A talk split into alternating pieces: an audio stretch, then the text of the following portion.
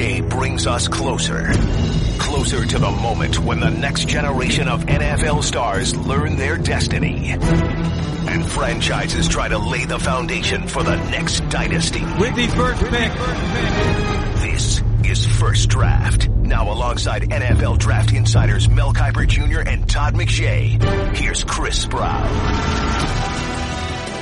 Welcome everybody to First Draft for this week.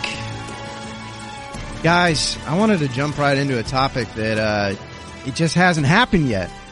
So, about exactly a year ago last week, the New York Jets decide they're going to go get their quarterback, or they're at least going to buy them buy their way into a range where they're certain to get Baker Mayfield, Sam Darnold, or probably Josh Rosen. So they move up from number six to number three.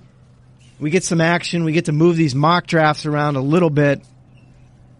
That's been the case for the last few years. In fact, it hasn't been since 2015 that a team hasn't moved up into the top five of the draft via trade. That was the year where things just happened and, you know, the Bucks were bad and needed a quarterback. Jameis Winston's there. The Titans were bad and needed a quarterback. Marcus Mariota's there. So teams weren't maneuvering there.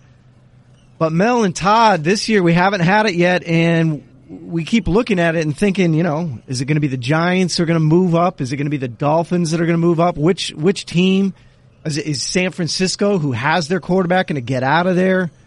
Todd, I'll let you get started. As you look, just start at the top of the board. Do you think that number one pick is still in play, or do you think, hey, I think this might just be Kyler Murray?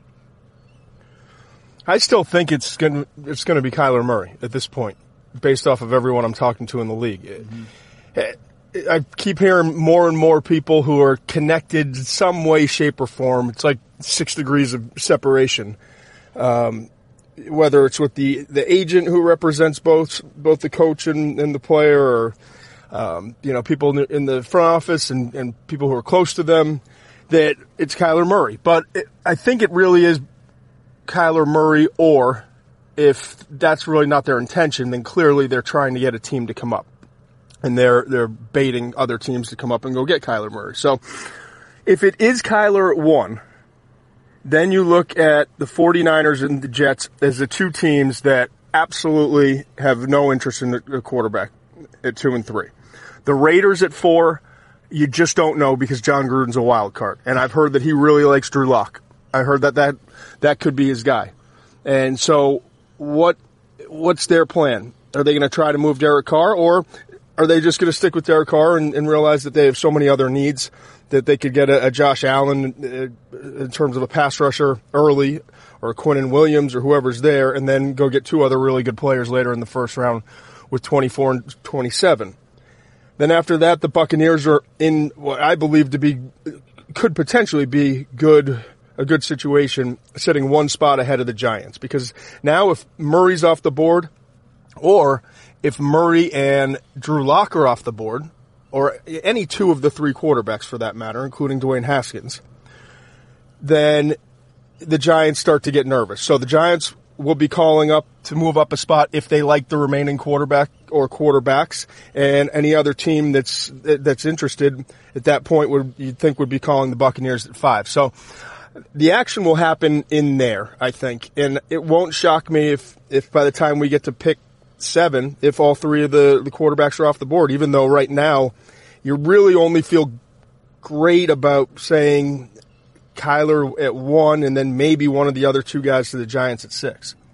Hey Mel, on this hmm? topic, then, so if if if we get to the New York Giants and there's no quarterback left on the board, are are are you gonna are you gonna sit there on night one of the draft and yell at the Giants because they didn't get up and get their guy? If what Todd says comes true, say it's Kyler one, somebody goes up and gets Haskins, and Drew Lock comes off the board, maybe somewhat surprisingly earlier. But again, nothing nothing can be crazy if it involves quarterbacks. Anything weird can happen.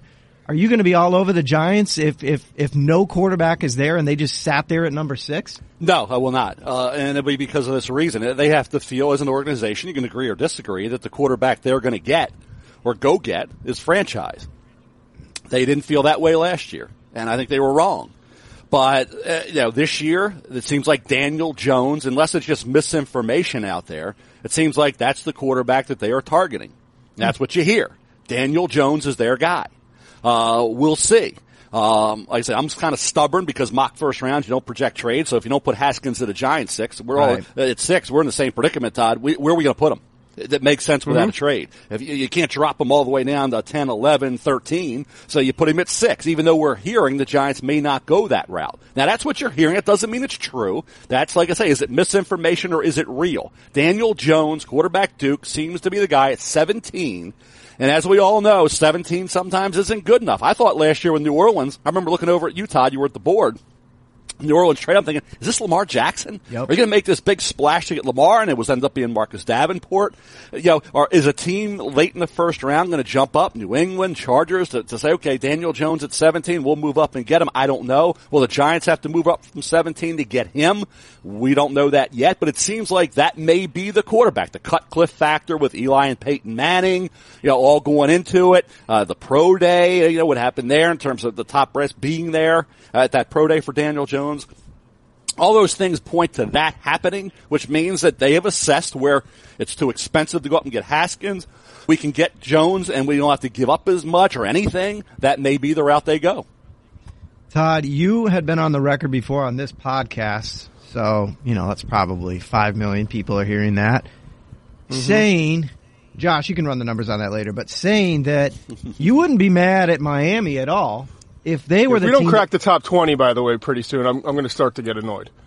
I mean, we've, we've got some good listeners, but let, let's spread the word, word a little bit here, huh? call your team of agents. Uh, And subscribe. Don't just listen. Subscribe. subscribe. Yeah. All right, let's get back First to Todd. draft podcast. Let's get back to McShay saying that a few weeks ago, uh, go for it, Dolphins. I get it. I get. I, he. You basically you're saying that rebuilding and going up to get a quarterback, those two things can happen at the same time. Do you still feel that way, especially after you were up close watching? You know, I think you and Lewis were out there watching Dwayne Haskins. You really liked what he showed at his pro day. I get it. A pro day doesn't change a lot of opinions, but you but again, you're you are more inclined to say, "Hey, there's there's two really good quarterbacks in this in this case, and maybe you need to get up into the top five to get one of them." Is Miami another team that's that you still see as a trade up possibility? Yeah, I would think so. I mean, I, I don't, you can't know for a fact, and, and obviously there's been a lot of information coming out of there about focusing on the 20, uh, 2020 draft and, and tanking for Tua is the term everyone's using, and I, I get it, but you can't, I mean, they're doing their Long best. way away. yeah, they're, they're doing their best to get to that number one spot next year. Don't get me wrong, but uh, you just you can't count on that. And you're not going to have 53 guys on your on your roster that are going to go out and, and want to lose football games because they're putting out tape to. If they're not going to be with Miami moving forward, then they want they want to make sure that they're making money for their family in uh, free agency. It's so not fair to them either, Todd. it's it, it's ridiculous. It really is. It, it's you know it's one thing in basketball when you're talking about five to seven guys that you're really counting on. When you're counting on 53 guys and and all, just about all of them are on the field, and at, at least 30 guys are playing significant roles every week, you just can't control that. So I, I- just I look at it. Yeah, great. If if things don't go well and and you lose you lose a bunch of games and you wind up in a situation where you can get to a, but also if if you're not getting any better, even if you're sitting around 13 again next year, then you can go package picks if you have to. So I, I think you find a way to go get Tua if that is your guy. did anybody Somehow watch- you've did made any- that decision. Hey, Todd, did anybody But- watch Tua at the end of the year? I mean, Yeah, did you I- see I the was just gonna say that. I mean, is this this Tua stuff is, is getting a little crazy? I mean, he isn't necessarily all world yet, so let's not act like he's John Elway, Andrew Luck, that he's already established. If you watch, did Totally you watch agree. the games at the end of the year? Yeah. and and trouble staying healthy too, uh, with the like, you know average size, a little bit undersized. So I, I to me, I, I just these quarterbacks are good enough. I don't think there's that big of a difference, and I would want to bring in the guy now and have another year to work with him before the following year. So, and, and you know what? If after the first year you say this isn't, this just isn't going to work. I mean, Arizona's sitting right there. It, it could be a similar situation. Try to ship Haskins or whoever it is out of town and, and bring in another young quarterback, or hell, let them compete. see what happens for the, the second year, and then unload likely quarterback from this year if he hasn't performed and Tua has clearly become the guy. But I wouldn't, I would be aggressive this year if I'm the Miami Dolphins and bring in another quarterback in the first round, if at all possible, without giving away everything. Um, and then if, and then I'll deal with next year, next year. I mean, that's just has to be the way you look at this thing. Hey, and by the way, you guys are both wrong. They're not tanking for Tua. They're tanking for Jalen Hurts because he's going to go play quarterback for one year at Oklahoma yeah. and be the number one pick. That's just how it works. Jalen, yeah, Jalen Hurts is a first round pick at, at the quarterback position next year. Lincoln Riley can have, I mean, he could have any, pretty much any job right now, but that, yes. that would be one of the great feats yeah. in the history of, of uh, developing talent that I've seen at least. Hey Todd, you know it's only like five weeks from your first uh, 2020 mock draft. I mean, oh, Jalen Jalen at number one is going to look pretty sweet. Jeez. It's going to look pretty sweet. You hey and Mel, Kiper, man. Mel, we have the yes. combination. I'll give you another possible trade up mm-hmm. scenario of your boys, your number one prospect of all time, John Elway, and your favorite quarterback of all time, Joe Flacco, out in Denver, is there any possibility? I mean, Denver, the if the the scenario your colleague Todd McShay just described, all right, there's the possibility that three quarterbacks are gone by the time the Denver Broncos have to put in a pick does, does Denver have to be a team that's thinking like, I don't know, let's call the Jets and see what they want and move down to 10? Like, would you consider that? Because I'm not saying Joe Flacco's not the starter regardless next year, but I don't think there's like a three year plan for Joe Flacco. I think he's the yeah. starter next year. We'll see, but his deal's essentially up. Um, would you be willing to think about something like that? By the way, they've been aggressive before. It's, that's yeah. how it got them into Paxton. yeah, yeah. A couple things here would be in play. Uh, first of all, if you're John Elway, is there an assurance you're going to be around? Uh, you know, because if you're not, you're, are you drafting a quarterback for the next general manager? Number one, if you do that and not use that pick to help Joe Flacco, which could be T.J. Hockenson, a tight end who Joe Flacco's eyes always go tight end. It did with Dennis Pitta. That's why the Ravens drafted two tight ends last year to, to help Flacco out, knowing how important the tight end is to Joe Flacco. So if you draft Hockenson, you help Flacco. If you draft a quarterback, you're not helping Flacco. So again, Where's John Elway long term here? That's number one. Number two, and when we can we can have the same theme for every team. You say, well, should this team do this? Should they do that for a quarterback? It's who they love. Who is their franchise guy? Last year, everybody was all over the place. Some had this guy, some had that guy, and everybody was right. All those quarterbacks turned out really good. You know, and, and it's like Rosen didn't. Well, Rosen played on the worst team. And by the way, the Arizona Cardinals didn't tank last year. Okay. They ended up with the number one pick, but they ended up drafting Rosen, traded up to get him. Yeah. They thought they had a situation in place with Bradford and Glennon that they could have the veterans for a year to get Rosen ready. They had from some a new head coach in there, and it went, it didn't work. And so they had the worst, the number one pick. This Miami stuff a tanking.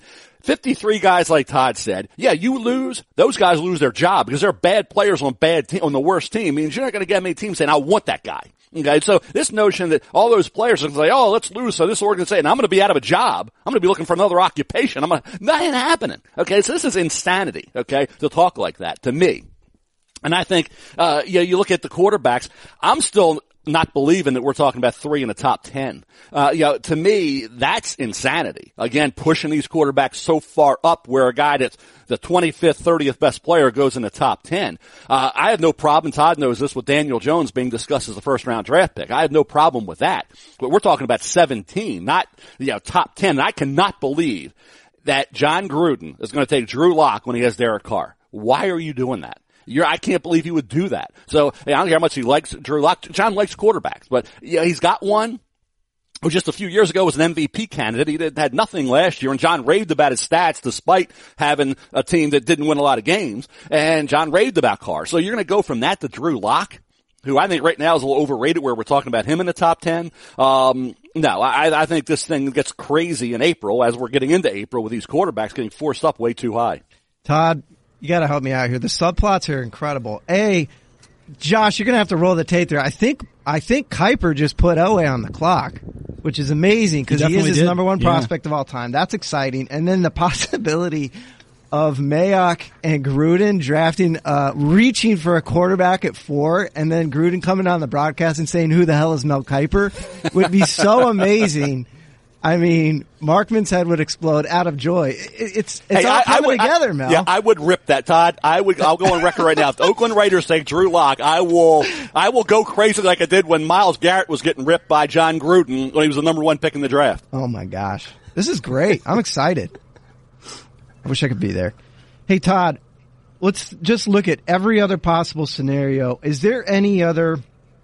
Call it like Bortles to the Jags at number three, where they just kept it so close to the vest. Is there any other top ten to top 15. I'll throw Washington into the mix potentially. Are there any other scenarios where you say, I don't know, call me crazy. I don't, I don't think it's crazy if they decided to draft a quarterback.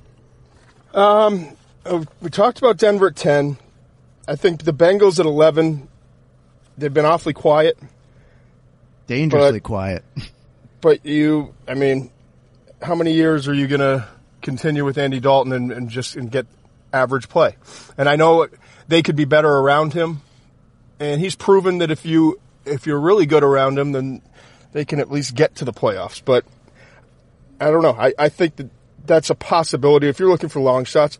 Washington's interesting. I keep hearing that if Arizona is to to move Josh Rosen and to go with Kyler Murray as their first pick, that that the Redskins are among one of two or three teams that have shown interest that it, people could see it getting done, and that you know it would make sense. So Washington may find its quarterback just tra- trading that, essentially using that 15th pick, give it to Arizona, and now we've got a, a quarterback who was drafted 10 overall a year ago, and you know you had to you had to give picks to go move up. So they're they're getting a good value out of that, even though you look at the rookie season and some people, I I don't think it's the case. I think Josh Rosen was exactly what you expected him to be. If you're not going to protect him, he's a guy who's going to struggle to, to extend plays because he doesn't have great mobility and stay healthy because he's got he's a lean frame guy.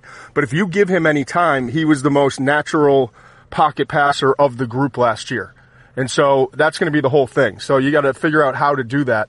And if you can do it properly, you can have a, a really good quarterback on your hands. So I think that deal with Washington, that could be the first domino that falls if it is the Redskins. All of a sudden now we've got Rosen going to Washington. And then we know that the Cardinals absolutely then at that point will be taking Kyler Murray to put him in Cliff Kingsbury's offensive system, which would be a great fit. Yeah, and the Redskins, I think, the piggyback on Todd, I think the Redskins have to decide as well. Do they want to move up from 15 to 3 to get Haskins? Or do they feel like give up the 15th pick for Rosen? What's the better move there? So they have, this Rosen thing is big because they have to assess Rosen against the quarterback that they may be getting, and they may be thinking, hey, we can get Haskins away from our team in the division our competitor in the Giants, and we don't know if the Giants even want Haskins anyway, but the Redskins could be thinking that. Dan Snyder likes splash moves. He's done it before, and I would think that's not out of the realm of possibility that they would go up to get Haskins. And then all of a sudden, then you have the Giants in play with Jones, and then you have Lock, maybe Cincinnati at 11, and that is a team, and I, I don't remember, I think it was Mort, uh, uh, um, a couple months ago was mentioning the Bengals to me. He said, "Oh, they'll sleep on the on the Bengals with a quarterback." And you know, so Lock maybe with the Bengals there. If Miami is in fact not going to take a quarterback, it wouldn't matter at that point because you know Lock would be gone. Haskins Murray are gone. Daniel Jones, we're thinking more at 17. So it wouldn't even matter. Got to be a moot point for Miami. They'd have to take a position player, not a quarterback anyway. So, uh, you know, if they're just going to sit at 13. So it may in fact work where they don't have to make any, any excuses or give any rational uh, explanation as to why they didn't take the quarterback for Miami at 13 if it did fall that way. All right, guys, we're going to wrap up this segment, but I have one more fun trade scenario because I'm, I'm trying to think of different ways where Kiper could get fired up on the draft set. And I got one more, Mel. Everybody keeps saying, okay, Daniel Jones to the Giants is 17. What if some team gets up to 15, gets up to 16, gets up to Atlanta at 14? There's, so there's definitely a possibility. Could you imagine a possibility that the New York Giants are stuck there at 17 and none of those quarterbacks are there? I would be surprised, uh, not shocked, but because nothing shocks me with quarterbacks when it comes to draft day. It's like you put all these Christmas presents out there and everybody goes jumping at them and, and they, they have to get one. They haven't realized there's more presents to come. They haven't, we haven't put them all under the tree yet. You know, we're holding back a little bit. It's Christmas Eve, Christmas morning. We'll wait till Christmas, maybe around one o'clock to do a few more. So I, it's almost like they're going to all be gone. Let's go get them. Well, I think for the Giants, I think they'll find a way. Remember them, the Ravens and Todd. We go back to that draft. Matt Ryan, Joe Flacco. They had an interest in Yep. Ryan. Ryan went. The Ravens got out of that pick. They moved way down, and then when Flacco was available in the mid, they moved back up and got him. And so I think the Giants, if, if the Giants do target or are targeting Daniel Jones, they all these teams get a little scared come draft day. They may go up from 17, say, to Miami at 13. Okay, maybe that's something that they could do, or or maybe to get ahead of Cincinnati, go to 10 whatever it may be. Maybe to get ahead of Washington, go from 17 to, to 14 or 13 to get ahead of the Redskins. Maybe if they're thinking the Redskins could take Daniel Jones, okay? So I think, yeah, there's a scenario in place where I do think if the Giants are targeting Daniel Jones, they will find a way to get him. Now, what you're saying is if they don't and they lose him to somebody else, then maybe their backup plan for the Giants, because they have that second round, maybe their backup plan is Will Grier. Maybe it's Ryan Finley. Maybe it's Jarrett Stiff, whoever it may be. Maybe they have a backup plan. If this guy's not much different than Daniel Jones, so if we lose Jones, we can get this guy in round two. Maybe that is what they're thinking. I don't know. Gardner Minshew obviously is, has to be thrown into that mix. Um, this is good. I like this first segment. We got uh, Mel declaring, uh, I guess officially for the record, his a threat against his good buddy Jon Gruden. So that's good. We like that, guys. We are going to take a quick break here uh, before we jump into the NFC East. But don't forget, if you want to hear more Mel Kiper, you can check out this week's episode of the Ryan Russillo Show. You can find that in the podcast feed.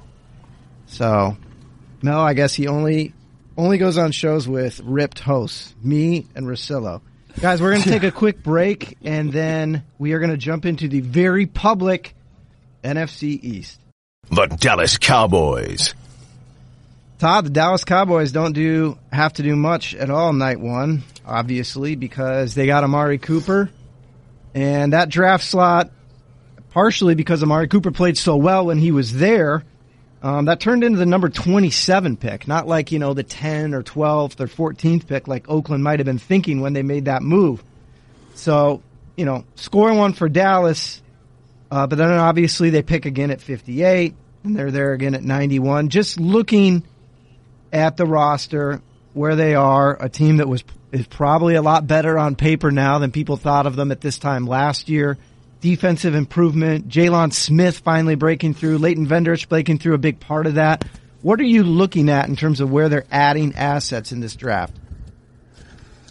Well, their first pick is 58 overall, as you mentioned, second round. So, and you you did bring in Cooper, and you you brought in Jason Witten for whatever you think he's going to be, even if it's just consistency and leadership at that position. You've you've upgraded the tight end spot now.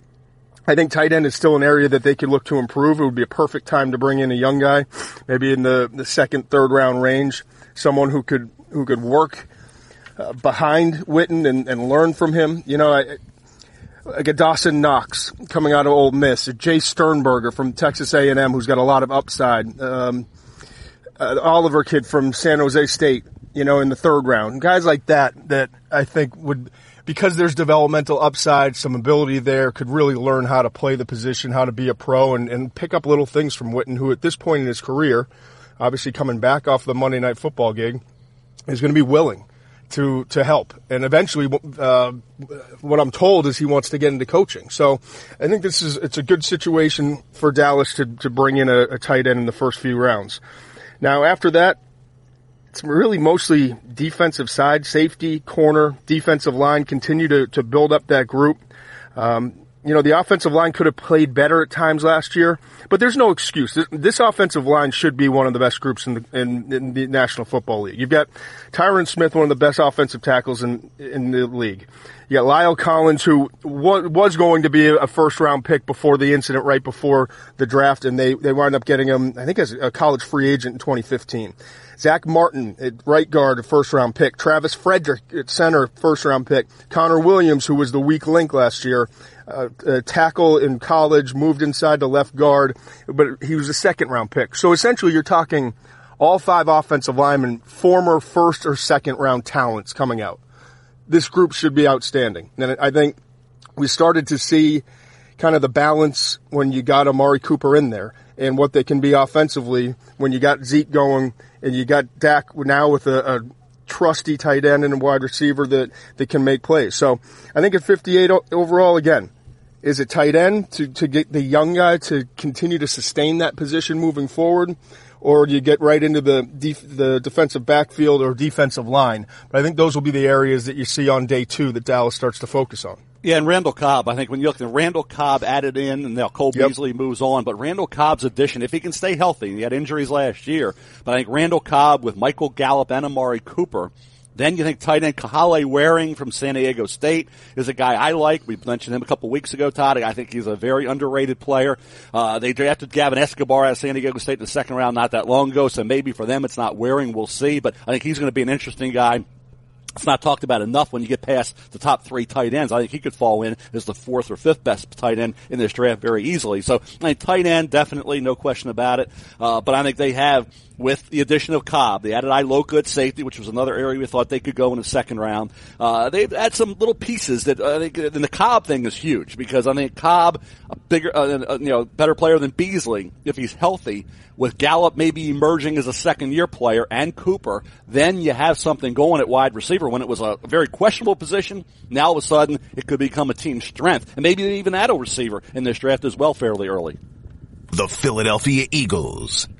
Mel, I'll let you get started on the Philadelphia mm-hmm. Eagles where, you know, there's a lot of things in place here and it does seem like, you know, this team can go as far as Carson Wentz can stay healthy, frankly which is why there's been a lot of talk about the offensive line, tackle in particular.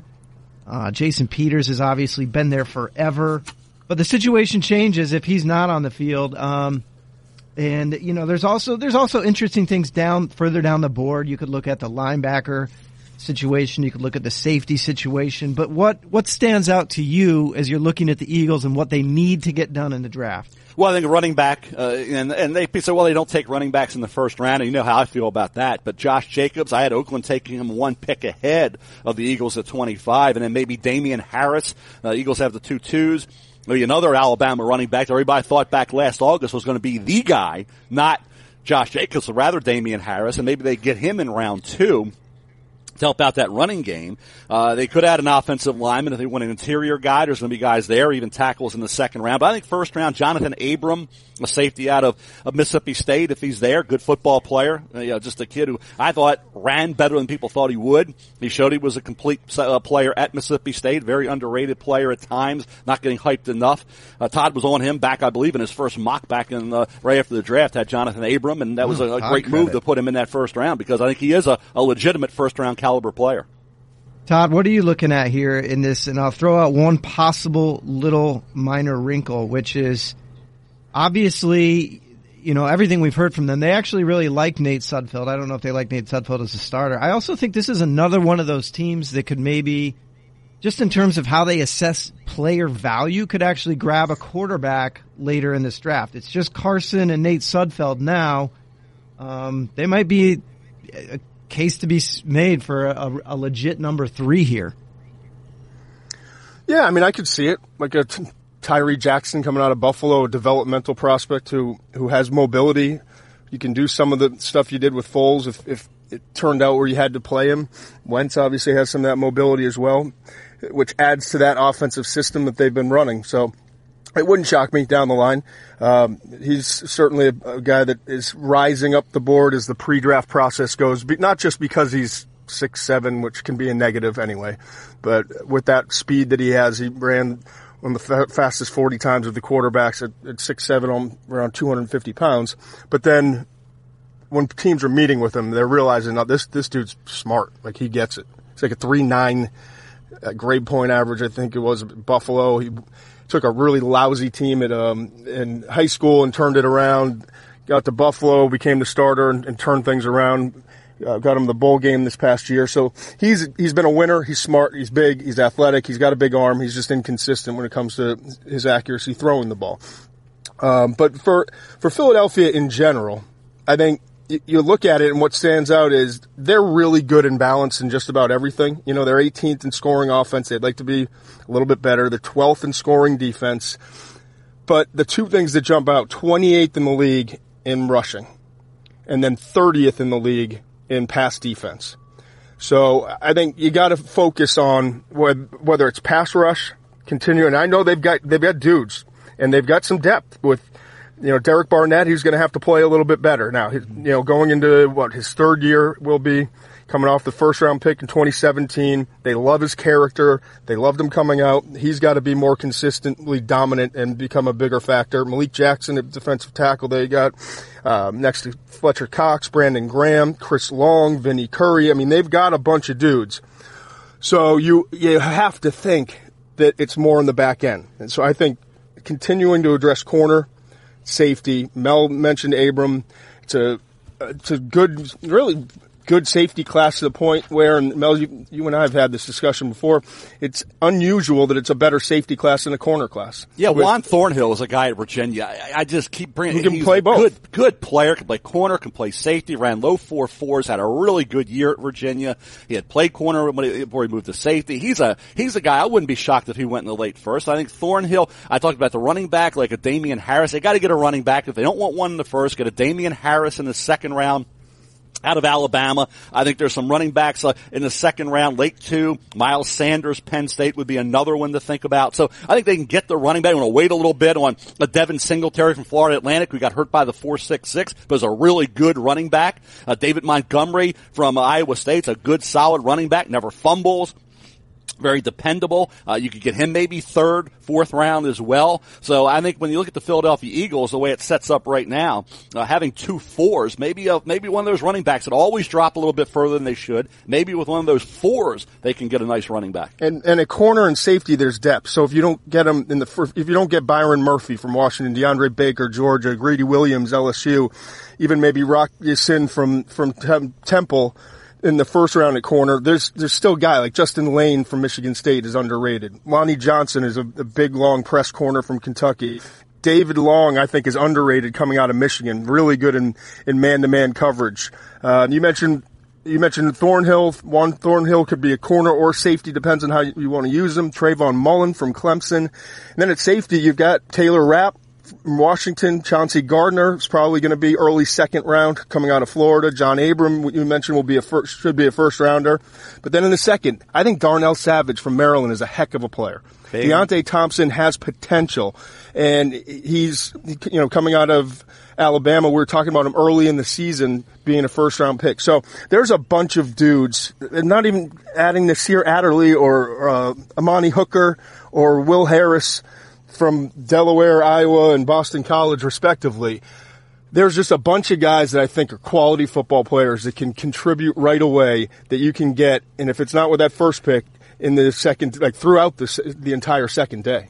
And I'll tell you oh. another corner that we haven't talked enough about is Julian Love, Notre Dame. I mean, that kid when he yep. was hurt in that game against Clemson, that affected the end of that first half. They were right in that football game. Love came out with an injury. All of a sudden, there's Lawrence lighting it up, and Julian Love was a key entity all year, and he had a heck of a year for Notre Dame. He's a guy that kind of gets overlooked and it doesn't get talked about enough because we're always talking about the other corners. Julian Love, Notre Dame, and the right defensive structure, I think is a second round pick.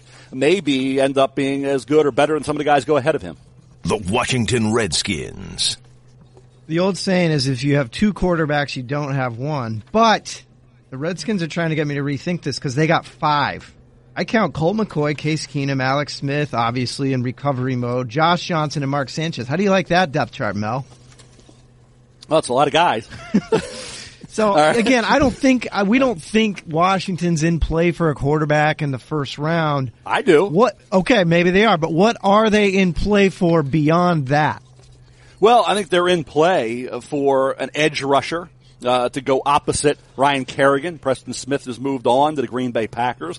Uh, yeah, he was a hit or miss, really. Um, I think I like Brian Burns, who's a bendy edge, fast, athletic guy could be in play if they don't go for the quarterback, and I think they will. They're they're a splash team with Daniel Snyder, uh, Haskins, whether it's Haskins, Lock, Daniel Jones.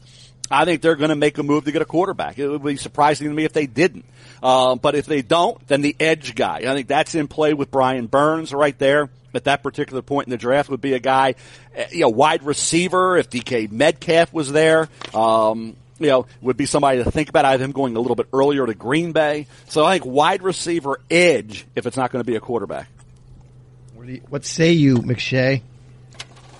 Yeah, I think wide receiver, edge or two. I think guard, safety, tight end or three others that, that they need. I mean, this offense was 29th in scoring offense a year ago. So they, they obviously, they've got to protect better. They need more weapons and they've got to get stability moving forward at the quarterback position. You know, they, thought that they had kind of locked that down with the, the deal in the offseason and, and you would think by bringing in a veteran quarterback who's had success that you'd be at least solid, but the injury is, uh, to Smith is put them in a really tough spot. You know, he's 35 in May expected to miss, they, they think most likely the entire season. So that leg fracture, is that the end of his career? What is he going to be when he comes back? How long is he going to be out? They have a major, major question at the quarterback spot. And you can't, with Case Keenum and, and Colt McCoy, do you, do you feel like you are set for this year? Um, or are you just going to try to muddle along again and, and and try to just upgrade in some other spots. I, I think you got to get another quarterback in there. I think that's number one. So if 15 isn't being used on Josh Rosen in the trade, then you got to go up and get in the mix and, and get one of these three quarterbacks that we've talked about. And if Daniel Jones, who Kiper loves and I think is vastly overrated. If he's as good as Kiper thinks he is, then then take him at 15. You know, Please if, if that's what you, your Please opinion is. stop. You know, uh, you know what they need. Please. I, by the way, if you listen to Ryan Russillo's podcast, Todd McShay, Todd Todd Todd's mentioned a few times because of that comment. I'm sure. Hey, uh, You're Mel- well well represented on that. As long podcast. as long as you say it to my face, not not It was- just it was, behind my It was basically a podcast with me and Ryan that included Todd. He didn't even know he was included. So it was a it was a, it was a three man booth there. If you want for the podcast, only two men speaking. Yeah, it's like, yeah, saved you all that work, Todd. You didn't have to show up, and you were still doing the daggone podcast. No, you know, there's an opportunity here for uh, them to draft another uh, Bama defensive lineman and just go with like a three-four that's pretty much like sixty percent Bama. Because I got Allen, I got Da'Ron Payne, I got Ryan Anderson out there. yep. I mean, they could get it done. Yeah, they're Alabama. Uh, they're going to ride that Alabama wave, uh, the Crimson Tide. By the way, and, those uh, guys are all playing pretty well. They are, and uh, that's not a bad uh, formula to have. Take uh, all the Saban guys and bring them in. But I think when you look at the Redskins, and um, the Josh Rosen thing is the intriguing part of this draft. We thought Kyler Murray made this draft fascinating, right? Most fascinating player in probably uh, maybe forever. Because he's something never historically has ever happened. The 5'10 quarterback in the first round, let alone number one. But with Kyler Murray, brought in another fascinating part of this draft that wouldn't have even been talked about. If, if right now Kyler Murray's with the Oakland A's, we're not talking about obviously Arizona and Murray, and we're not talking about Josh Rosen being maybe dealt to Washington, to New England, to Miami, to Cincinnati, to wherever, Denver, Giants. You pick a team. Okay, Chargers, you know, apparent, the Rivers, whatever it may be. Now Rosen becomes the fascinating piece of this whole draft equation as to whether the Arizona Cardinals deal him. What do they get back in return? Do they have to settle for a, a second round pick? Or do they get that late one from New England? Do they get a mid one from Washington? What happens with Rosen has become a key part because of Murray being number one in this draft. The New York Giants.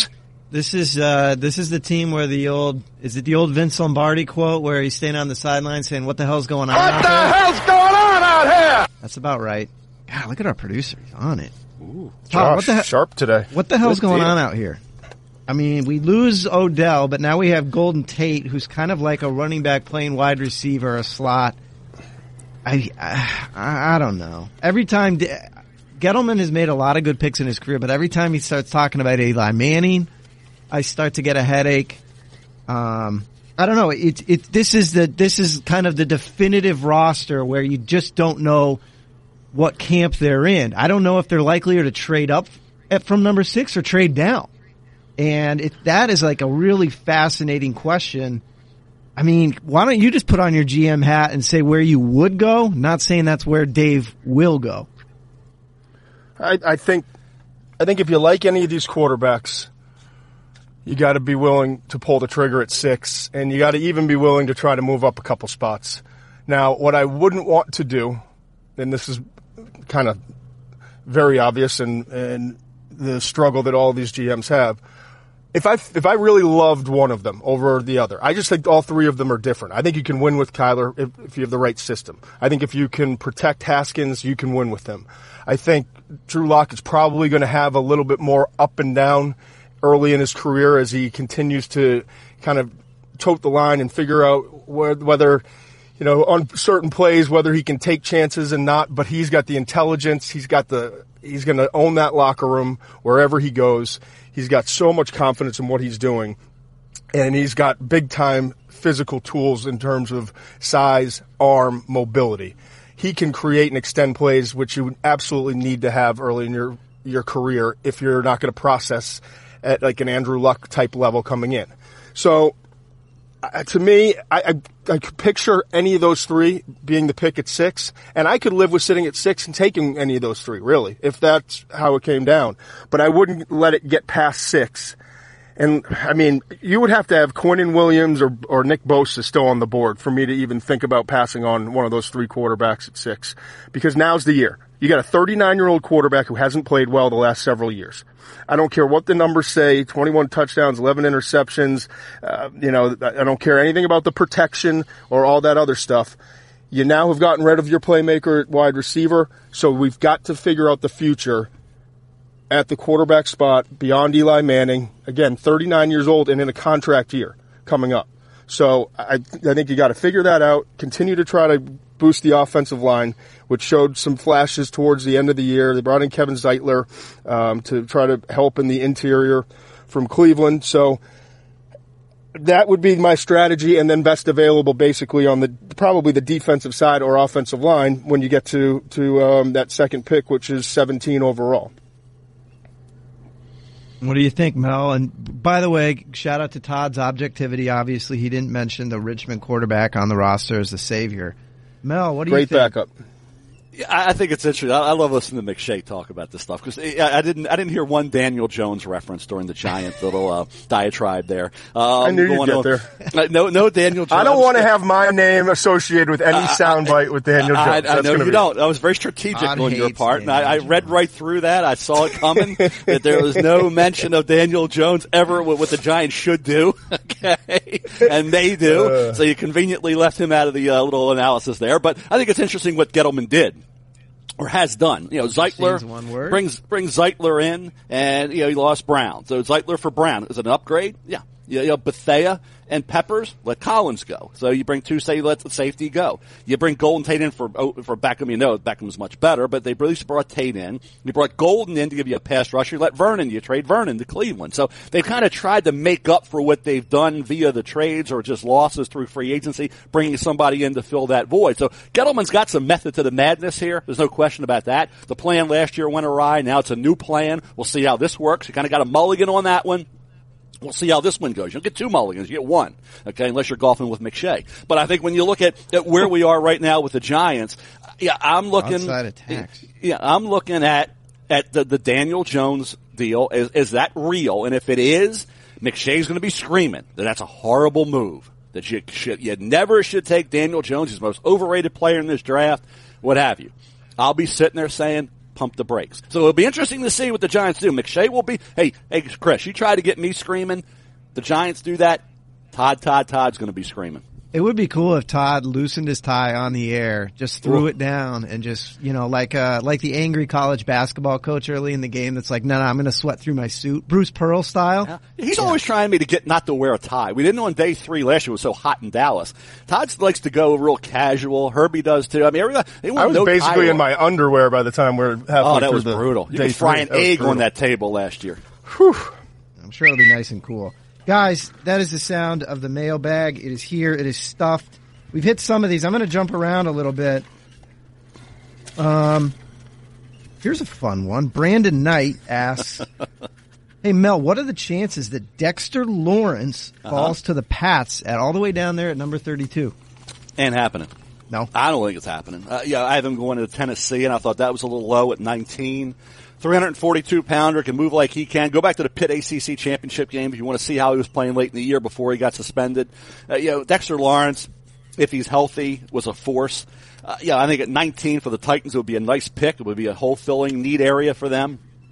I cannot see him getting to the end of the first round. Mel, Todd, is he, what do you think? is he the best mover for either of you since uh, he recently retired borderline Hall of Famer Haloti Ngata?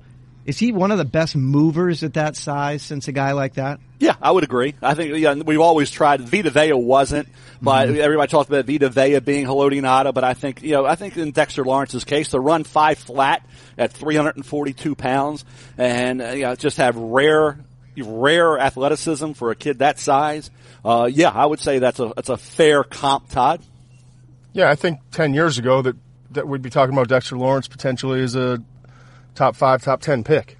But since the league has changed and there's, you know, the concern with Dex, two concerns. One is, can he stay healthy? He struggled the past two years.